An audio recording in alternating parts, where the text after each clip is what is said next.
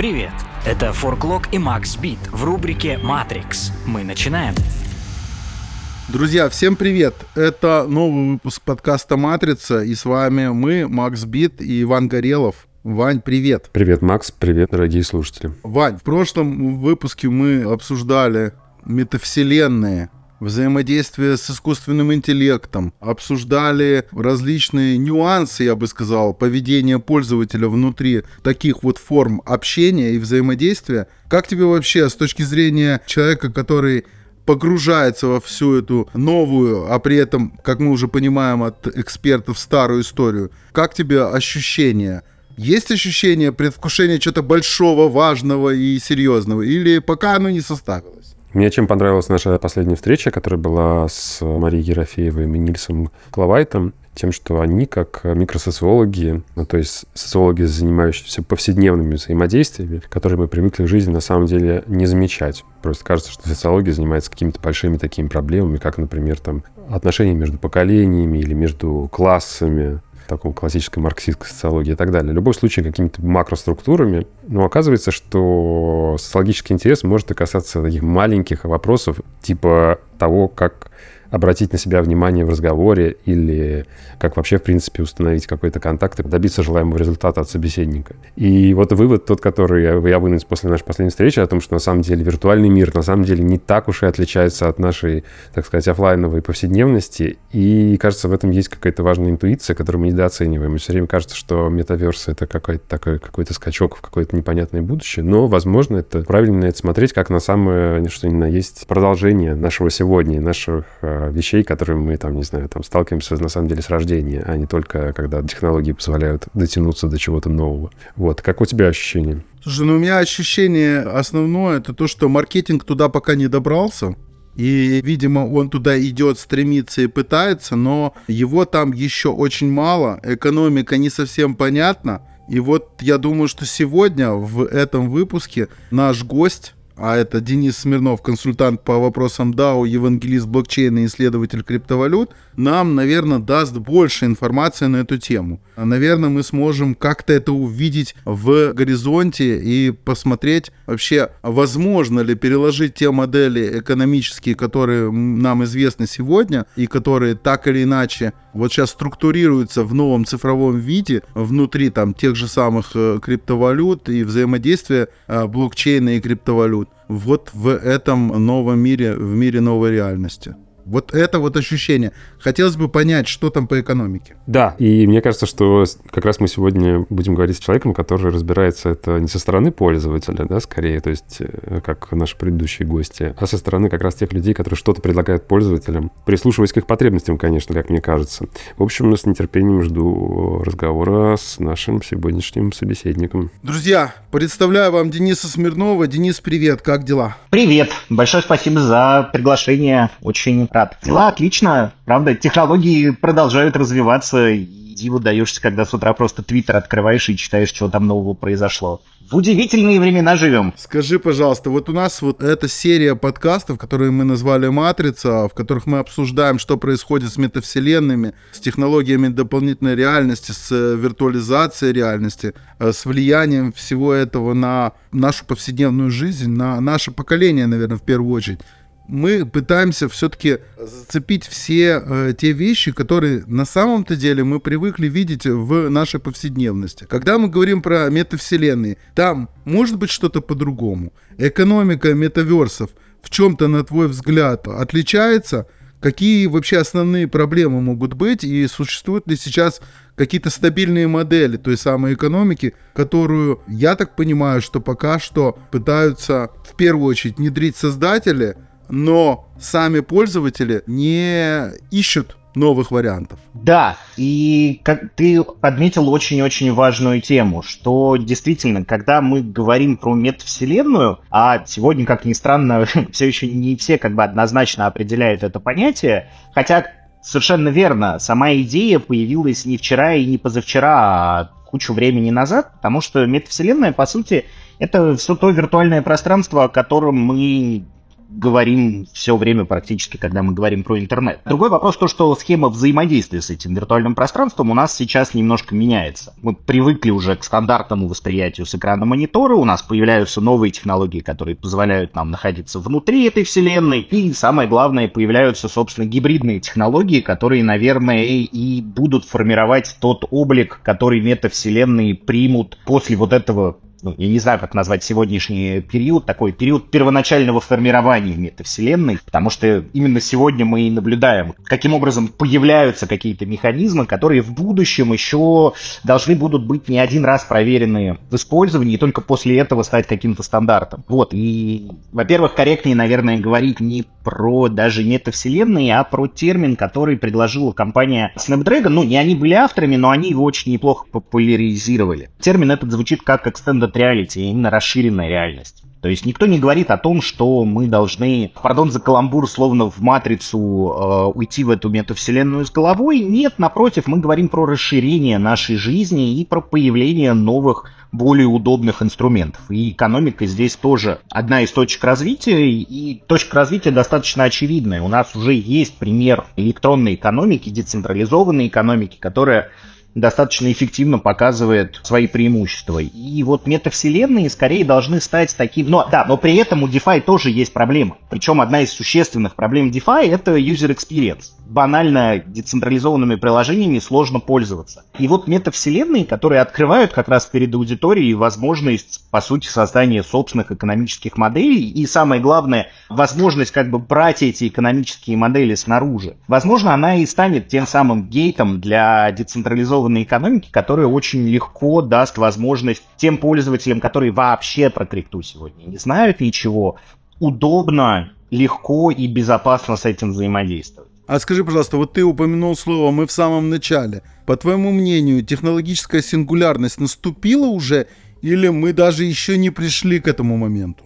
Отличный вопрос. Я не знаю. Она точно еще не наступила, потому что я думаю, мы в самом начале. Мы видим, что прогресс вот готов сорваться вот в это, это экспоненциальное развитие, но, на мой взгляд, мы все еще стоим в самом начале. И до вот этого взрыва осталось совсем немного, и я дико рад, на самом деле, тому, что, скорее всего, это произойдет уже при нашей жизни, и мы сможем это наблюдать своими глазами. Но это явно не сейчас произойдет. Скорее всего, ну, опять же, сложно давать прогнозы. Хочется верить, что произойдет в горизонте там 50 лет ближайших. Внутри верю, что в районе 5. На самом деле скептик говорит ну, в районе 10. Но опять же, вот возвращаясь к моему комментарию по поводу того, что с утра просыпаешься, открываешь Твиттер и просто офигеваешь от того, сколько за буквально сутки изменилось в индустрии, что вполне готов поверить, что и меньше этого срока займет. Поэтому да, в удивительное время живем. По сути, все, что сейчас обсуждаем, может буквально через год стать совершенно неактуальным. Окей, а скажи, пожалуйста, вот если мы смотрим на это с точки зрения самого существа человека, как мы помним, да, есть так называемый кимберийский взрыв, когда мы, в принципе, мы немножко изменилась вся форма жизни на Земле. Туда мы идем или нет? То есть этот взрыв, он будет только технологический, или его можно смотреть на него вот прям как на какой-то всеобъемлющий все планетный, все живое затронувший взрыв. Естественно, в долгосрочной перспективе это будет именно второй вариант. Это будет технологии, это будет комплекс технологий, которые воздействуют на, в принципе, всю нашу цивилизацию и, скорее всего, как многие пророчат, могут стать таким, не люблю апокалиптичную терминологию, но тем не менее, оно станет концом для человечества в его текущем виде, но рождением для следующей ступени развития, когда мы, по сути, получим человека версии 2.0, 1.1, неважно, но это будет качественно другая форма жизни, которая благодаря технологиям собственно, добьется того, что так давно хотят трансгуманисты, сможет взять эволюцию под свой контроль, но только это будет уже, вероятнее всего, не человеческая эволюция. Но это будет эволюция разума и создания. Давайте немножко притормозим. И, безусловно, безусловно, в этом своем движении к сингулярности, я думаю, даже в рамках этого выпуска достигнем некоторого прогресса, может быть, ближе к концу. Вот, а может быть, вернемся к таким, обратимся к таким немного приземленным вещам и поговорим еще немножко о механиках, да, метаверсах. Вот, и у нас такой один вопрос, он связан с такой вполне практический интерес. Вот э, про механику play to earn. Не мог бы ты вообще, в принципе, охарактеризовать, как ты видишь ее сейчас, может быть, оценить ее будущее, может быть, она уйдет или, наоборот, закрепится, и, возможно, какие альтернативы или какие-то сопутствующие параллельно существующие механики тебе, может быть, сейчас кажутся более интересными? Такой вот составной вопрос немножко получился. Да, ну, во-первых, мне кажется, что Play to Earn как механика в целом, она никуда не уйдет, она останется и будет жить дальше, просто станет одним из маркетинговых инструментов среди множества других, которые позволяют, по сути, трансформировать какое-то количество денег, ликвидности в аудиторию. К сожалению, за все время, пока мы вот наблюдали за рынком GameFi в целом, каких-либо устойчивых моделей, которые вот в полной мере бы могли полностью замкнуться и генерировать доход изнутри, пока что не увидели, но это не является в строгой мере проблемой, потому что сама по себе вот эта возможность реализовать а, интересы пользователей, дав им возможность их монетизировать, она продолжает развиваться в самых разных формах. Она на самом деле еще и была до этого, когда, например, какие-то игровые проекты, которые запускались на чейнах с нодами, поднимали собственного валидатора и часть денег за этого валидатора просто распределяли среди игроков. То есть сама по себе идея распределять доход среди аудитории, она далеко не нова и Play to Earn-то ее стали называть только из-за того, что в индустрии это все очень э, хорошо вошло. Поэтому да, будет жить дальше, будем неоднократно видеть долгосрочное развитие этой модели и все так же будем ждать, когда кому-то удастся создать ее в более-менее замкнутом формате. И действительно, метавселенные, вот мы как раз в прошлый раз в прошлом вопросе это чуть-чуть затронули по поводу того, что та экономика, которая на текущий момент в них существует, это на существенный процент та экономика, которую заложили сами создатели. Но успех метавселенной все же заключается в том, какую конкретную ценность он представляет для конкретного пользователя. А пользователь не придет взаимодействовать с проектом, потому что у него отличные экономические перспективы. Он придет на конкретную реализацию, и вот именно от этих конкретных реализаций, собственно, все и будет зависеть. Просто есть такое мнение, что на самом деле э, сама по себе вот эта модель Play to Earn, она не существует. Что имеется в виду под таким радикальным утверждением? Это то, что на самом деле в основном мы имеем дело с моделью скорее work earn, да, то есть когда тебе приходится фармить токены, какие-то совершать механические и э, не очень увлекательные действия, а, собственно говоря, до того, чтобы это было какое-то реальное развлечение, какое-то большое удовольствие от процесса, то есть, собственно, от игры, как будто бы еще не реализовано. Да, именно так. Это очень правильное замечание, потому что как раз-таки за счет неэффективности экономических моделей большая часть Play ну, практически все Play проекты, которые на сегодняшний день существуют, они именно вырождаются в такую патагонку и, по сути, захватываются вот такими игровыми гильдиями, которые, собственно, приходят и эту экономическую экономическую модель, особенно если в ней есть какие-то недоработки, просто стараются максимально эффективно вывести. И многие, собственно, еще в прошлом году пророчили будущее GameFi в целом э, исключительно в возможностях поиска каких-то вещей, которые замотивируют пользователя проводить в игре время не только из-за экономической мотивации. Но, как мы видим, пока что с этим сложно. То есть ты действительно пока просто ты даже не видишь каких-то вот подвижек? Или, может быть, есть какие-то ростки, вот кто-то, опять же, может быть, там с утра в Твиттере в очередной раз ленту открыл и видишь, о, вот какая-то инициатива появилась, может быть, хочется в нее сторону двигаться. Или, может быть, у тебя самого есть идеи, как это можно содержательно обогатить? Слушай, я думаю, мы со временем будем видеть все более сложные модели. Просто сейчас есть же еще ряд условно блокировок у той же самой экономики метавселенных, ну и у DAO, у DeFi в целом, которые в достаточной мере сдерживают развитие, собственно. Отсутствие регуляторики, например, не дает нам внутри этих метавселенных торговать э, реальными продуктами. Отсутствие каких-то там кросс-чейн возможностей не дают возможность создания как вот, децентрализованных бирж для универсальных активов метавселенных.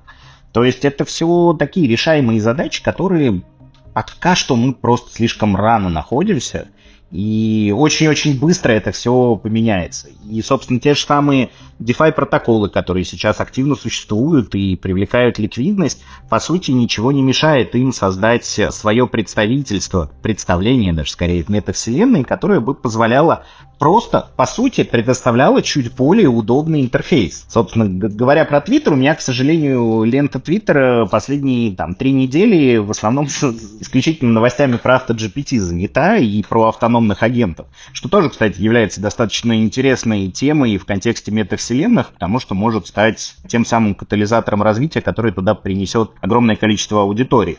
Отматывая чуть-чуть назад, что я, собственно, хотел сказать, что как раз вот эта проблема неудобного пользовательского интерфейса, она может быть очень легко решена через метавселенные. Потому что самый простой и язык программирования, и язык взаимодействия для человека, ну, это, собственно, язык межчеловеческого общения. И, как нам показывает, собственно, чат GPT, э, создать вот таких автономных агентов, с которыми можно будет не просто интересно общаться, а которые при всем при этом еще могут какую-то полезную деятельность совершать, это довольно круто. Ну, то есть, условно, отвечая себе на вопрос, пойти мне провести время в Децентраленде или, не знаю, прости господи, в Фортнайте, я отвечу на себя, для себя в Fortnite, потому что там понятна ценность. Я получу там дозу дофамина за понятные действия, которые я внутри буду делать. Проблема метавселенных в том, что, как бы, заходя туда, там есть некоторое количество активностей, но этих активностей пока что недостаточно, и вот этой мотивации туда заходить у пользователей в массе своей пока что еще все еще не так много. Вот подобные всякие а, штуки, которые позволят мне удобно повзаимодействовать с тем же самым DeFi протоколом, в виде человека, с которым, которому я словами скажу, что мне нужно, и он эти слова каким-то образом интерпретирует и превратит в команды. Уже выглядит как гораздо более интересная схема взаимодействия, ради которой, ну, хочется верить, что пользователи будут ей пользоваться именно из-за того, что это более понятный и простой и удобный интерфейс. А у меня такой тогда вопрос. Только что обсуждали с тобой э, предстоящую запись. Ты упомянул, что ты сейчас работаешь, э, тебя больше интересует, и больше, может быть, там какой-то рабочий исследовательский интерес связан. А если не ошибаюсь, поправь меня, если не так, то как раз с вопросами токенизации активов, или не совсем так я понял? Вот не мог бы ты рассказать, с чего сместился твой интерес? Вот ты говорил о том, что с Play to Earn ты скорее сейчас больше внимания уделяешь другому вопросу, другой теме. Да, ну, потому что Play to Earn модели для Play to Earn, собственно, дошли до своего логического завершения. Я разработал для там, одного из проектов, которым занимаюсь, собственно, модель токенизации, которая, как мне до сих пор очень хочется верить, э, на тот момент, когда она будет реализована, все-таки покажет э, что устойчивые модели существуют, но поживем увидим. Сместился у меня фокус, на самом деле, не сильно. Всегда раздумывая над тем, собственно, что же не дает пользователям ринуться в децентрализованные финансы, всегда задумываешься над вот этим высоким порогом входа, но когда начинаешь разбираться, с чем этот высокий порог входа может быть связан, естественно, в одну сторону это сложные интерфейсы, а в другую сторону это, как ни странно, отсутствие безопасности на рынке, что те же самые nft их постоянно воруют. Просто, ну, невероятными объемами.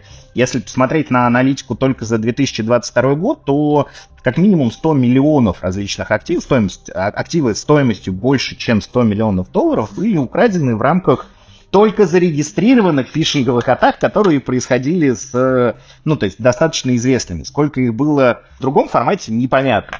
И здесь мы внезапно сталкиваемся с ситуацией, которую, с одной стороны, решить необходимо, а с другой стороны, решить ее полностью ончейн методами не получится. Потому что, когда мы начинаем думать о том, каким образом решить вот эту проблему кражи, кражи-то все происходят офчейн, и доказать, что эта кража офчейн произошла, ончейн с помощью алгоритмов мы не можем. И здесь на помощь приходит целый класс продуктов, не очень большой, кстати, на сегодняшний день, ну, не, не очень активно на сегодняшний день представленный в экосистеме DeFi, но который позволяет скажем так, математически верифицируемо принимать решения в среде без доверия. Я здесь говорю о децентрализованных судебных системах которые как раз-таки тоже могут являться очень серьезным драйвером для метавселенных, потому что что такое децентрализованная судебная система? Вот мы сталкиваясь с огромным количеством споров, мы эти споры каким-то образом решаем. В традиционном мире у нас есть суды, суд присяжных, например, и своды законодательств в разных странах, к которым мы можем апеллировать и на основании которых применять какие-то решения.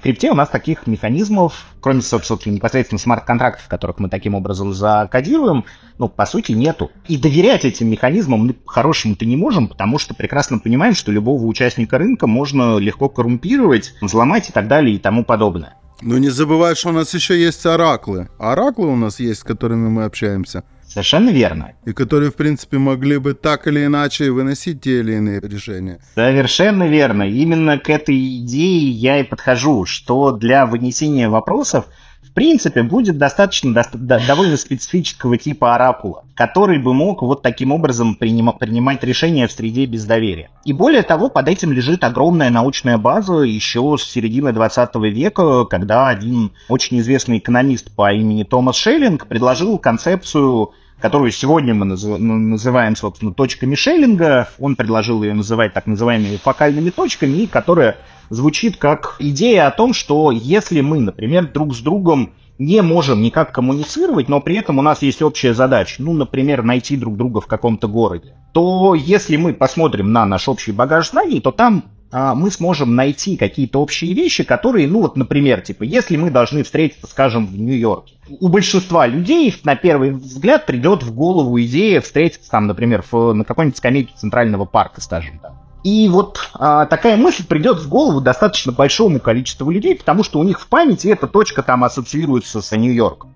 Томас Шеллинг доказал, что, используя вот такой подход, можно принимать решения. Если, например, я тебе даю какое-то количество доказательств, задаю какой-то вопрос и говорю, что помимо тебя таких же присяжных есть еще 10 человек, но ты про них, ты с ними никак не можешь взаимодействовать. Но твоя задача вынести наиболее справедливое решение.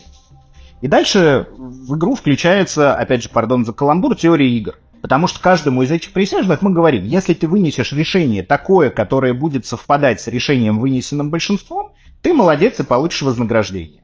Но если ты вынесешь неправильное решение, которое будет не соответствовать мнению большинства, тогда ты получишь штраф и должен будешь потерять часть своих токенов. И вот такая, казалось бы, неочевидная модель доказуемо позволяет принимать в среде без доверия решения, которые становятся все более и более справедливыми. Потому что каждый из участников, получая один и тот же набор доказательств, будет подсознательно рассчитывать на то, что все остальные поступят так же добросовестно. Ну, то есть, как минимум, поступит добросовестно и попробует вынести справедливое решение.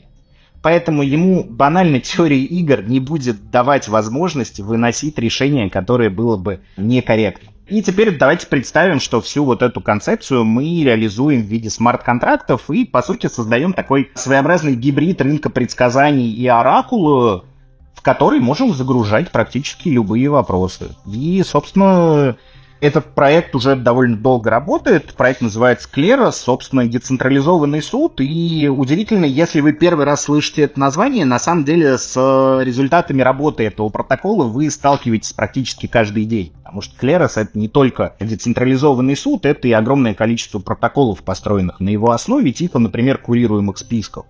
То есть у тебя есть список из каких-либо составных частей онлайн, ты можешь разместить в него, опять же, в соответствии с какой-то политикой запись о чем-то, например, этот контракт взломали, или этот контракт соответствует такому-то приложению. Или вот этот адрес — это адрес э, человека, который взломал биржу. И дальше у других участников есть такая же возможность, типа, либо подтвердить то, что вы написали, либо подать на вас в суд через децентрализованный суд и заменить запись на корректную. И, собственно, если каждый из вас заходит, например, регулярно на Etherscan, то, вводя какие-то публично известные адреса, вы помимо непосредственно самого адреса часто видите, что это, например, горячий кошелек Binance, или что это какой-нибудь там хакер, который что-то взломал. Вот, собственно, эти данные, они берутся не из Etherscan, это данные, которые поставляет Клерос, а формируются они на базе вот, собственно, такого оракула. И самое главное, что этот протокол поставляет, позволяет делать, он по сути, позволяет децентрализованной среде подать в суд на кого угодно в соответствии с заранее обозначенными законами. И вот эта модель, она открывает просто невероятное количество возможностей. Ну вот, например, представь себе метавселенную, внутри которой у тебя может быть суд, который в полной, в полной мере со всеми возможностями, потому что в децентрализованной среде у такого суда есть и, по сути, полный доступ к исполнительной власти код есть закон. Если суд так решил, значит смарт-контракт сделает то, что прописано в законе. И вот эта модель на самом деле сегодня очень глубоко проникает в децентрализованную экосистему, и в будущем, возможно, именно этот подход и станет основой для глобального децентрализованного разрешения споров. Вот, а мы на базе этой штуки придумали механизм, который бы позволял любой цифровой актив, любой NFT-токен защитить от практически любой атаки. То есть у тебя есть NFT на кошельке, С помощью протокола ты можешь ее защитить и выпустить себе защищенную версию. И вот если с этой защищенной версией что-то произойдет, например, протокол, с которым ты ее застейкал, оказался взломан, либо ты ее случайно отправил на некорректный адрес, либо вообще у тебя взломали, дай бог, кошелек и вывели эти активы, ты всегда можешь автоматически открыть дело в децентрализованном суде, предоставить необходимые доказательства, например, письма и адреса кошельков, на которые ушли твои средства, потому что это можно подтвердить, и вот эти децентрализованные присяжные могут подтвердить сам факт атаки. И в том случае, если эта атака действительно произошла, то украденный актив сгорает прямо на кошельке злоумышленника, а оригинал возвращается из протокола своему законному владельцу. Вот, и именно вот за такими, скорее всего, механизмами и кроется, хочется верить, секрет успеха метавселенных, потому что нам сейчас критически важно всему, как всему сообществу, собственно, создать эти экономические модели, которые бы внутри одной большой метавселенной позволяли бы усложнять эти взаимодействия, при этом максимально просто с ними общаясь, и самое главное, чувствую себя в безопасности. Можно я задам два таких наивных вопроса? Первый наивный вопрос, он такой. Правильно ли понимаю, что внутри этого механизма... То есть это буквально, кстати говоря, я так понимаю, реализация мема, какими будут суды при анкапе. Возникает вопрос. Правильно ли понимаю, что здесь содержится презумпция, во-первых, того, что большинство всегда право, это раз. А во-вторых, что все присяжные, да, и выполняющие их функции, агенты э, обладают э, равным доступом к информации, то есть доказательствам, и доказательства при этом являются полным отражением э, некой, так сказать, объективной картины дела. Начну с конца. Да, действительно, они все имеют полный и одинаковый доступ к информации. Более того, а, присяжным запрещено по умолчанию выносить решения, основываясь на доказательствах, не предоставленных во время судебного процесса. Но здесь нужно еще упомянуть, что любое судебное дело, оно может быть опротестовано, и на него может быть подана апелляция. В этом случае к делу подключается гораздо большее количество присяжных, и оно рассматривается снова. А возвращаясь к первому вопросу, здесь есть маленькая важная деталь. Здесь не просто позиция большинства, здесь позиция большинства, которая поставлена в определенные условия, которые мотивируют их принимать справедливое решение. Потому что если он примет решение вот как раз таки базируясь на исследованиях Томаса Шеллинга, каждый из них, будучи поставлен в такую ситуацию, будет думать где-то подсознательно, как вот, что все остальные участники скорее проголосуют справедливо, скорее проголосуют в соответствии с э, доказательствами. И тем самым включится банальная жадность, которая не позволит ему просто голосовать против того решения, которое он сам найдет как справедливое. Просто интересно, да, что в данном случае используется, я не знаю, может быть, это я неправильно услышал, да, что мне показалось, что интересным, что именно позиция большинства в качестве ориентира э, предлагается, а не, собственно говоря, формулировка «справедливое решение». Да-да-да, совершенно верно, ты все правильно услышал, но, опять же, повторюсь, это не мои слова, а Томаса Шеллинга, а он за это вот, буквально за это исследование Нобелевку получил. Так что здесь хочется ему верить. И второй вопрос, он уже касается того, а как это, собственно, вот на уровне метаверсов? Ты коснулся того, как это в блокчейне, да, может работать, ну а вот какие могут быть имплементации, внедрения в метаверсы у этой схемы, которую ты сейчас описал? Как минимум то, что, по сути, Клерос — это такой верховный суд, который может, благодаря своему механизму, выносить решения по каким угодно вопросам. Но на самом деле это лишь верхушка вот этой потенциальной децентрализованной судебной системы. И под него отлично встают ну, например, DAO, например, проекты, например, кто угодно, кто может захотеть каким-то образом создать вот такую свою виртуальную юрисдикцию, в соответствии с которой вершить законы в рамках какого-либо проекта. То есть может под клеросом появиться, например, юрисдикция Sandbox, где топ-холдеры токенов сэндбокса смогут выносить решения по, например, токенам сэндбокса или по каким-то делам, которые внутри сэндбокса происходят. А пользователи, которые соглашаются с пользовательским соглашением, по сути, таким образом получают вот эту долю виртуального гражданства в сэндбоксе, получая не только те привилегии, которые Sandbox дает, но и принимая на себя те обязанности по вот такому разрешению споров. И, в принципе, если попробовать развить вот эту концепцию децентрализованного разрешения споров дальше, то мы получим довольно интересный мир, в котором скорее законы привязаны не к государственным границам, а к сообществу.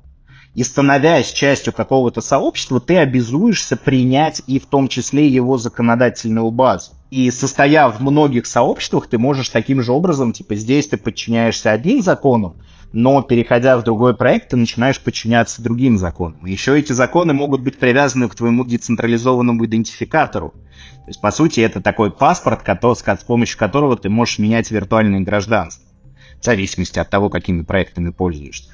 Вань, получается, это очень похоже на подписание тобою разрешения внутри контракта на взаимодействие с третейским судом, например.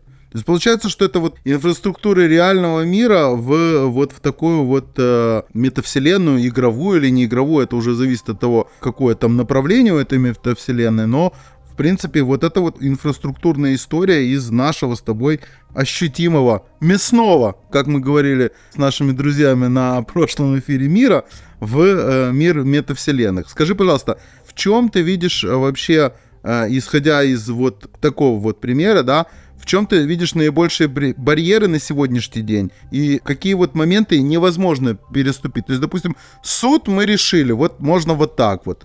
А что пока что вообще непонятно, что это будет возможно? Сложный вопрос задал. Непонятно, что будет возможно. Ну, например, непонятно, что будет возможно. Это как поесть аватару, когда хочет э, кушать его владелец. Вообще легко. Ты же можешь заказать себе еду к своей мясной тушке прямо изнутри метавселенной. И через некоторое время есть еду, которую ты буквально внутри закажешь. Пока они еще не пришли туда, они идут туда, все эти пиццерии, пиццехаты и Макдональдсы, но, в принципе, да, понимаю.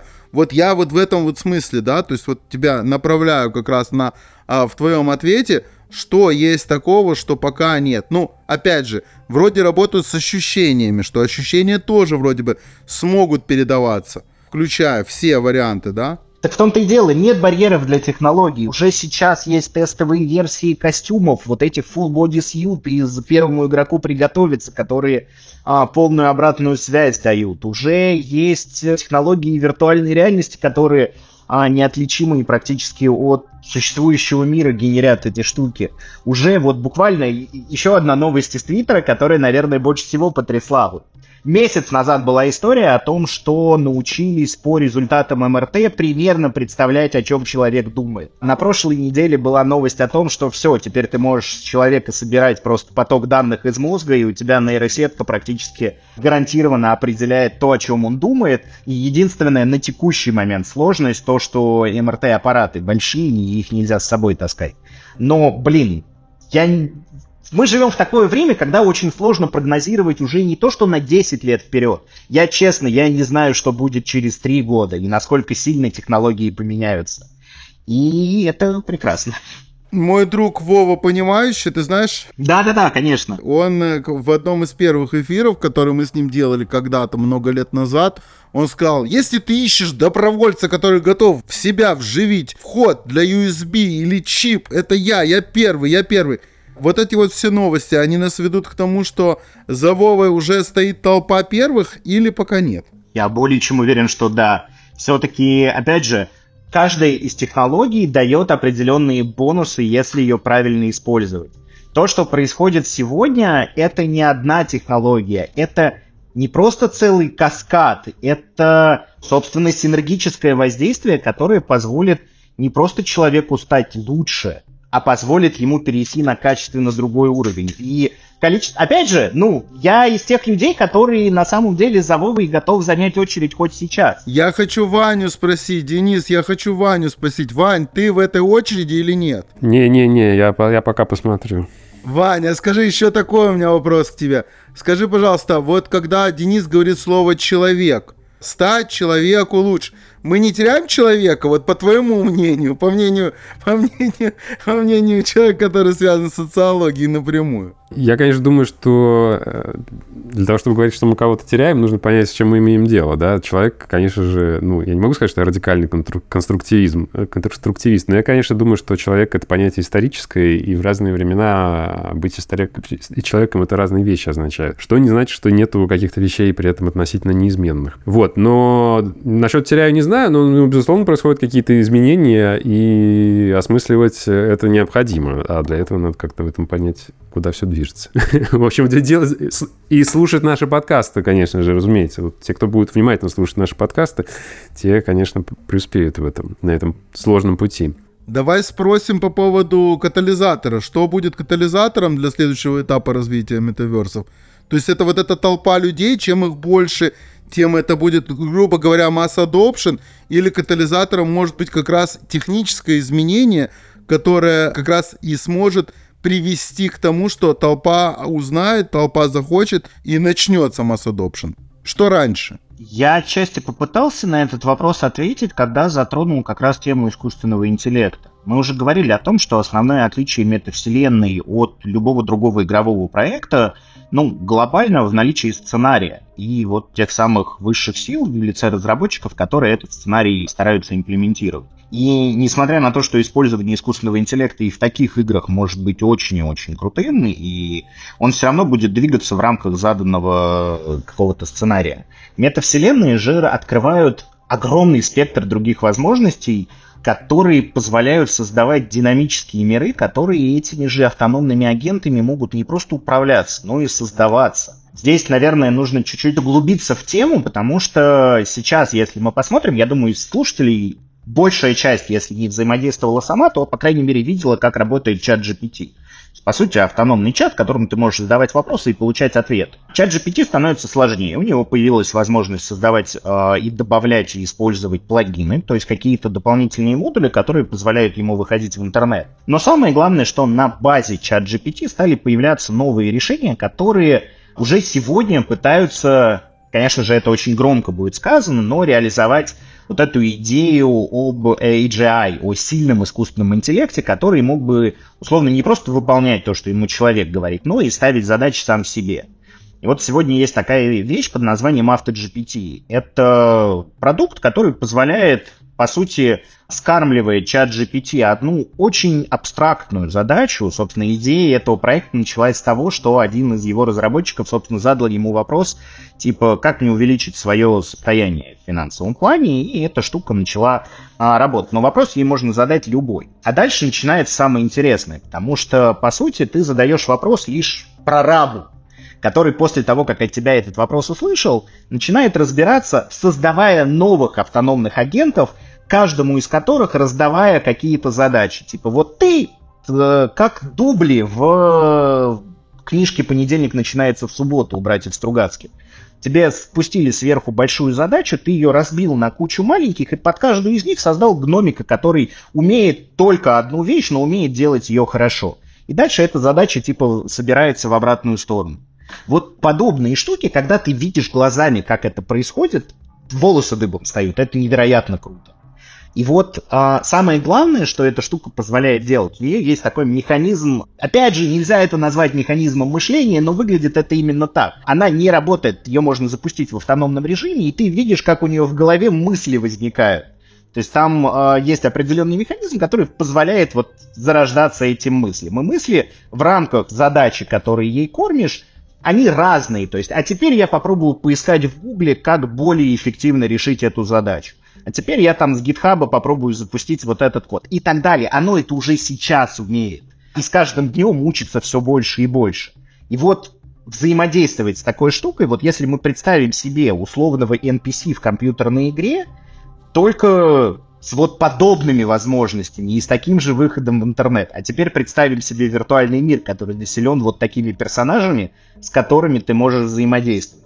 И которые могут взаимодействовать друг с другом в том числе. Уже сегодня есть огромное количество историй про то, как исследователи, создавая виртуальные миры, максимально простые, вообще не похожие на то, о чем мы говорим про метавселенные, показывали, что модели искусственного интеллекта не просто способны на решение нестандартных задач, они еще ищут максимально нестандартные способы решения, о которых человек даже не мог себе и представить.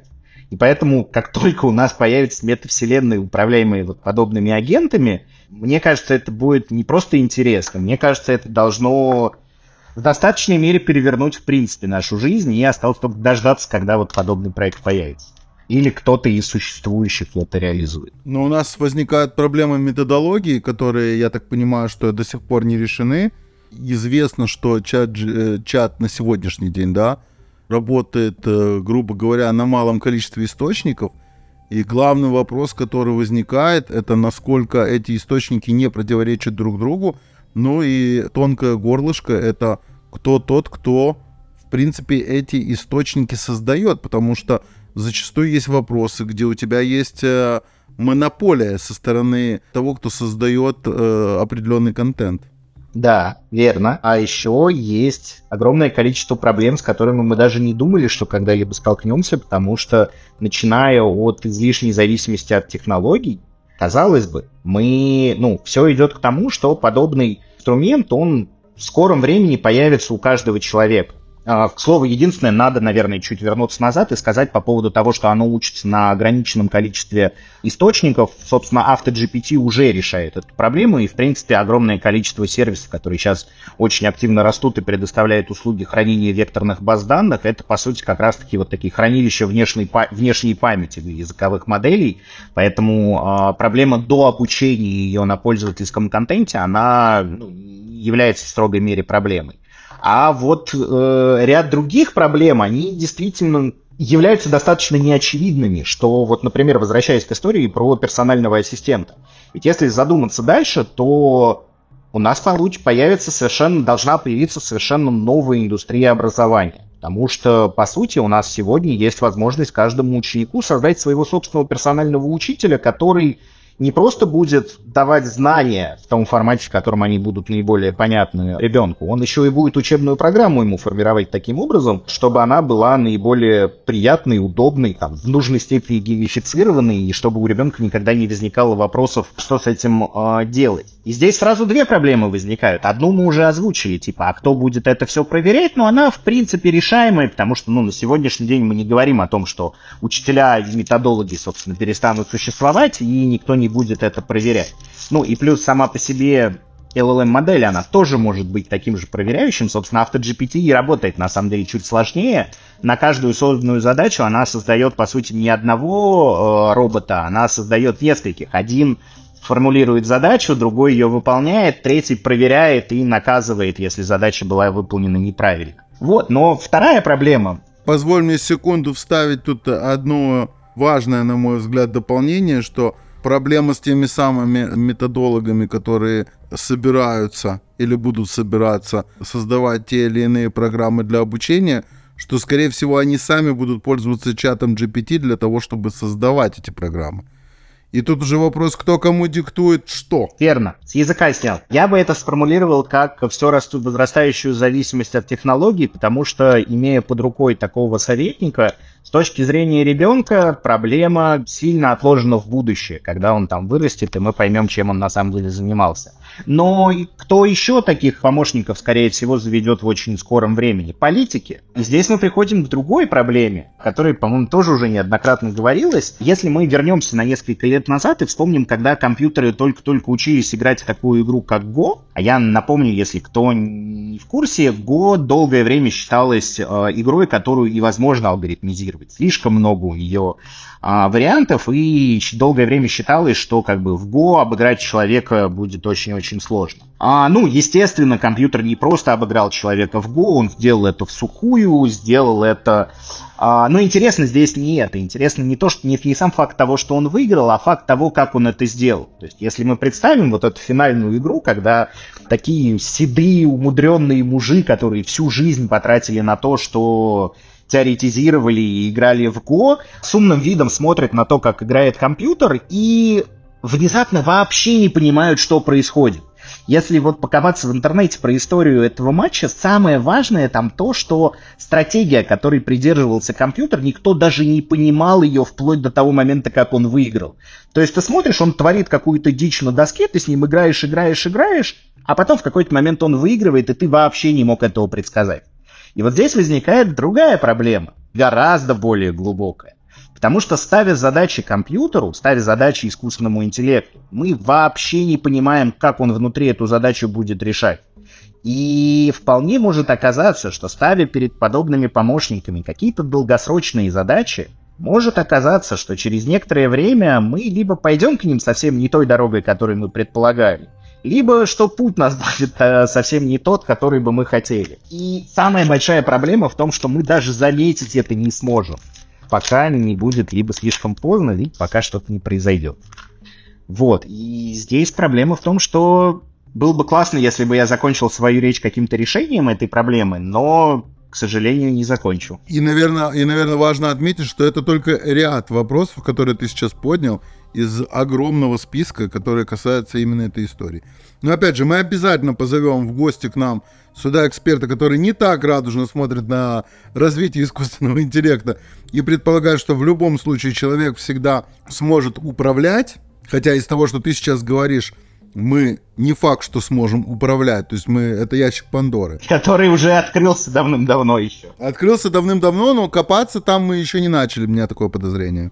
О, уже начали. Стоит только GitHub открыть и посмотреть. Начали, и причем так сильно, что мало не покажется. Я немного потерялся в нашей беседе, потому что она оказалась действительно гораздо более масштабной, что ли, чем, э, чем я думал, и мы ушли в такие действительно глобальные вопросы что не делает этот разговор ничуть менее интересным, чем мне бы это хотелось. Скорее, это повод для того, чтобы продолжить, на самом деле, запланировать еще одну встречу с Денисом. Мы это обсудим, я думаю, и, надеюсь, придем к какому-то консенсусу по этому поводу.